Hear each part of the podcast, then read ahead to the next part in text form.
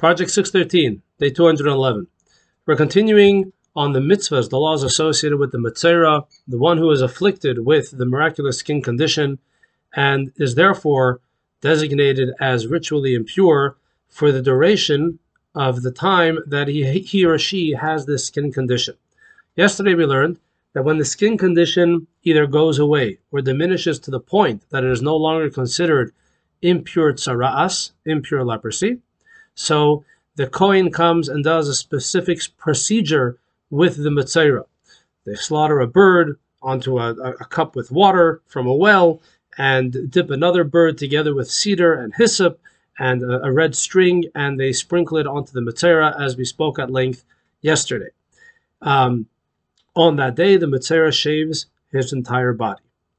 Now, at this point, the Mitzera is allowed to go into the walled cities, is allowed to be in Jerusalem, although this Mitzera um, is not as ritually impure as he was before the process. However, there's still a certain level of ritual impurity associated with this person, and he is able to spread that ritual impurity as well to a certain extent, much more diminished than before. The Mitzera waits seven days. And today's mitzvah is that on the seventh day, this Mitzera goes back to the Kohen and the Kohen shaves all the hair off of the body of the Mitzera. And at this point, the Mitzera is completely purified. Uh, in other words, he does not spread ritual impurity. However, he is still considered what's called in Hebrew Mechusar Kippurim. He has not yet brought the sacrifices of atonement and therefore is not allowed to walk into the Holy Temple and not allowed to partake from uh, the meat of the sacrifices. And in order to achieve that, he has to bring specific sacrifices to the holy temple. Um, and it is done on his behalf by the Kohen. And uh, at that point, once he brings the sacrifices, the material is completely purified and uh, disconnected from the previous reality of that ritual impurity. Um, what's the idea of shaving the hair off of the Mitzera?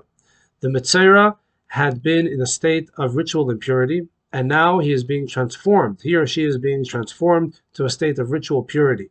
And specifically in the case of the Mitzera. In fact, it also applies to two other um, situations, but today we're going to focus on the Mitzera. Um, shaving the hair off of the body represents the idea that is that he or she is now a newborn person. They're a new reality. They are completely disconnected to the previous reality of sin and that ritual impurity that was caused to them by tsaras.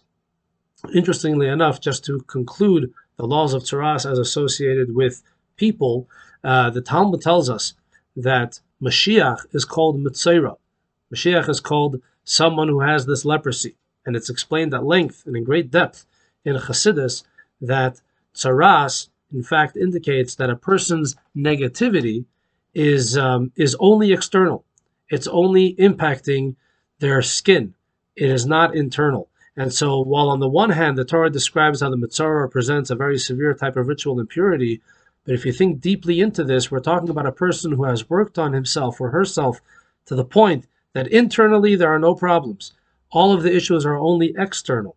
And we only need to purge ourselves of that external negativity. And at that point, we achieve a complete transformation of becoming completely pure and dedicated to God. Thank you all for watching. More tomorrow.